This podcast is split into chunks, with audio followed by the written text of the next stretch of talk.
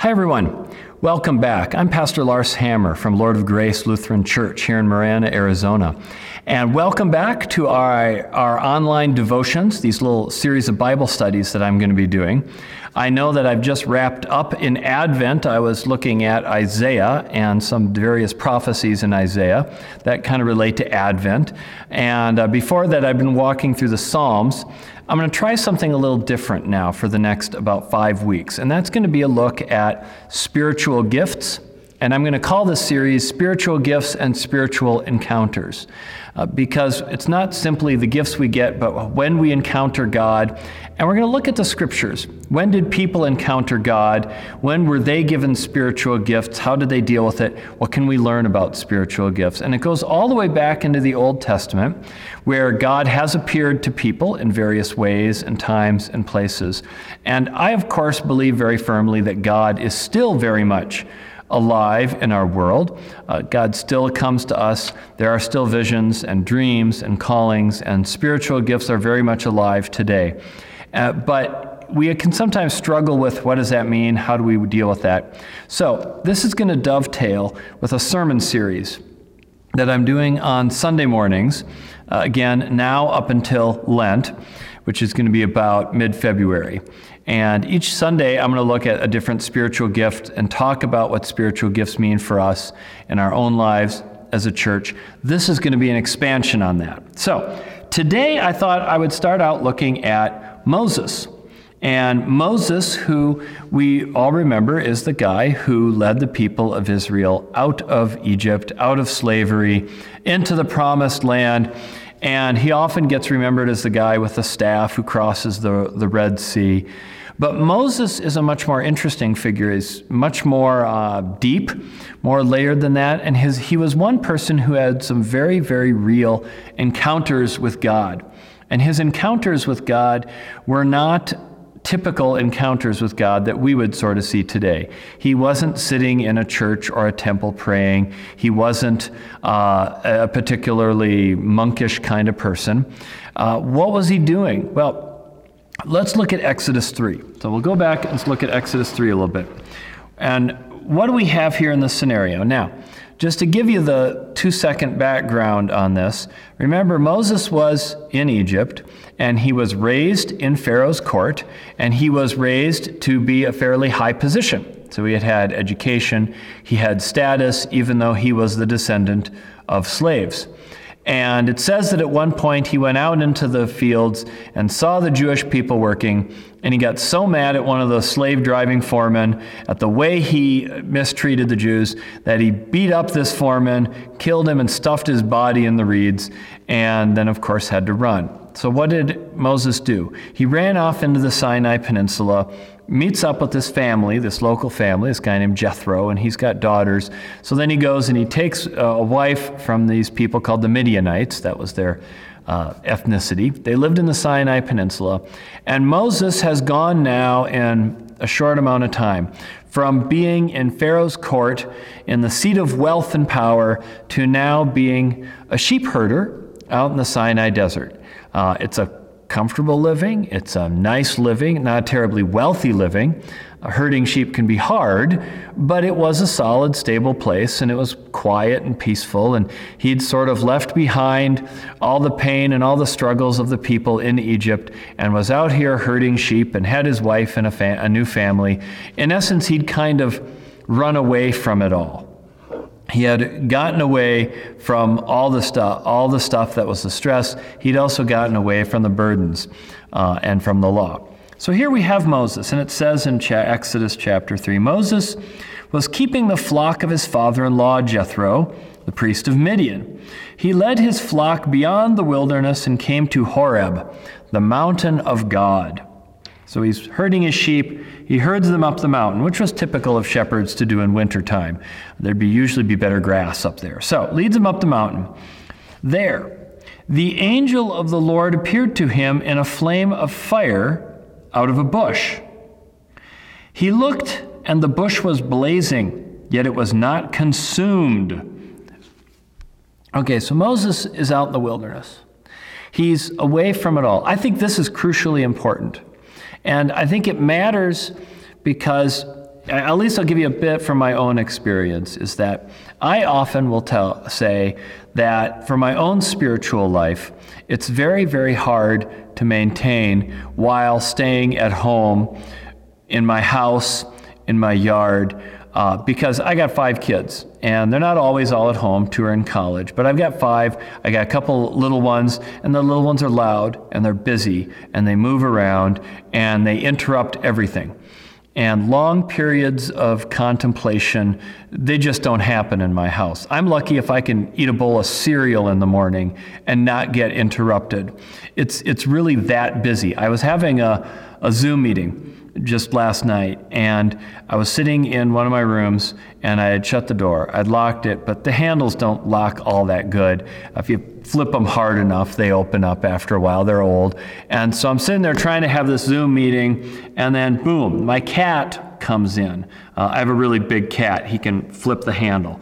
Uh, so my cat walks through the door. All right, so I go get the cat, put him away, and the next thing you know, a few minutes later, boom, one of the boys walks in, and then another one walks in, and then, uh, you know, it was a one hour Zoom. I can't do a one hour Zoom. So I don't have the kind of life where I ha- can wake up in the morning and sit down with my Bible and a cup of coffee and do my morning devotions and start my day out that way. I, I just can't. Uh, that by the time I'm sitting and doing those devotions, there's kids running and screaming, and you know, a dinosaur train is on TV and all this kind of stuff. So, where, well, how do I refresh? One of the things I had to learn about myself is that after a long time of doing this, of going to work and then coming home, and then when you come home, you're busy, busy, busy until the boys go to sleep, and then you collapse. After a while, that starts to wear on you. And you can't do that forever. And it's, it was affecting my uh, preaching, it was affecting my own prayer life that I just never had the time to recharge. And it's hard to give to others when you don't have time to recharge yourself. So, what do I do? And I've been doing a lot of this lately. It's just getting out of town and going on a hike. And one of the beauties of being in Tucson is there's a lot of places to go hiking. You, you go an hour, hour and a half, there's a ton of trails. You can go from being in the desert up in the mountains real quickly. And so I do that. I take time, I get away, I go on a hike. Now, I know there's a lot of people who will say, that's where I usually find God. And I did a talk on this a while back about finding God in nature.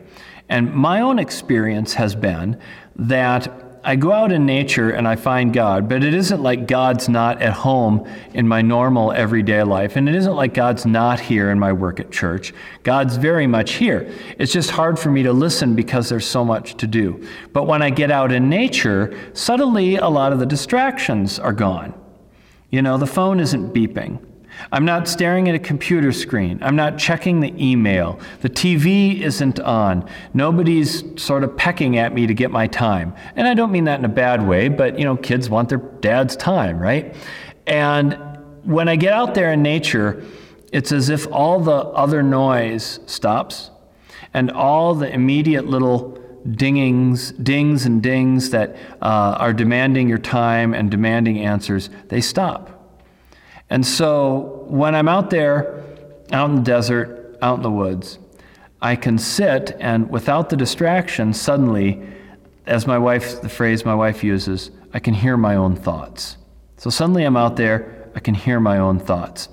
And the first thing that I hear in my mind, usually, is all the stressors still eating at me, all the sort of latent things that, I, that are there. I got to kind of detox from those.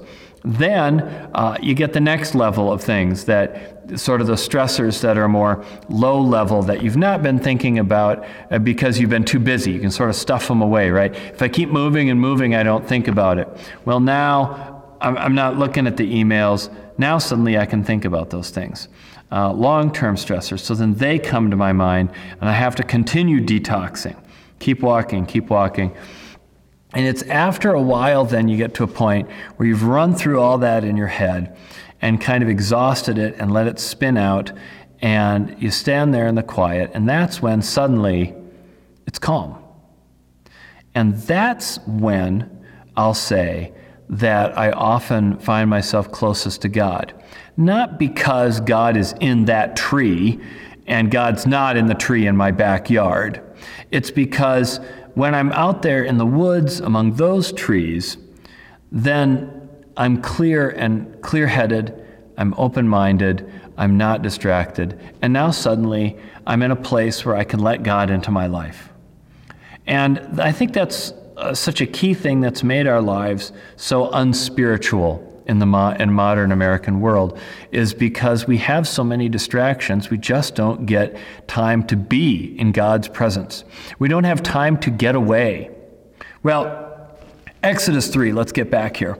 Exodus 3, what is Moses doing? He got away. Now, it wasn't completely intentional. This wasn't a spiritual retreat. This was running from the law, right? He killed one of Pharaoh's uh, foremen. He, he, you know, he was facing court. He ran. He went on the lam. So, you know, it was a, it was a bit of a forced journey, but nonetheless, it was a journey. And so he goes out, and, and at this point, he's not even with his family. He's alone with the sheep up on the mountain. There, away from it all, suddenly an angel of the Lord to appeared to him in a flame of fire. Now it's interesting, it says an angel. An angel is a messenger. What shape did it have? Just a flame in a bush. Just a flame in a bush. And then Moses said, I must turn aside and look at this great sight and see why the bush is not burned up. So he didn't initially recognize it as God. He just heard in the sheep, oh, there's a fire. When the Lord saw that he had turned aside to see, God called to him out of the bush, Moses, Moses, because that's how God talks. Uh, and he said, Here I am. Then he said, Come no closer, remove the sandals from your feet, for the place on which you are standing is holy ground. But what makes it holy ground? It's just a random bush up on a hill in a desert. Why is it holy ground? There's no temple, there's no fancy rug, there's no altar. It's holy ground because God is there. God's presence makes it holy ground. So God says, Take your shoes off, which is a common practice in a lot of countries outside the U.S., where you take your shoes off when going into even another person's house. It's a sign of respect. Uh, in the ancient world, of course, when you stepped in, you know, when you were a shepherd, your feet would have been covered in manure and dirt. And so, yeah. So, okay, take your shoes off. And he goes farther. So this is where Moses for, has his first big encounter with God. When he's out there alone, he doesn't ask for it. He isn't looking for it. He isn't anticipating it. He isn't saying, God, where are you? Appear to me. People will do that in the Bible a lot, not, but not in this case. In this case, Moses is just running and he's hiding. And you don't, there's a little bit kind of a question of is Moses running and hiding from what his uh, true calling is? And our, our movies would pick up this theme a million times, right? The hero who, you know, has a specific calling and he runs and takes off and comes back. Like Lion King, right? This is Lion King, right? The, the anointed leader goes and hides in the jungle. And, uh, you know, where did they get that idea from? That's Moses. And there's a million movies that will have that theme of sort of the chosen one escapes the troubles back at home, back in the city, back in the politics, and runs and hides. But then eventually, his destiny, his calling catches up with him, right? And the people say, Look, you can't keep hiding forever. We need you, which is one of God's common refrains.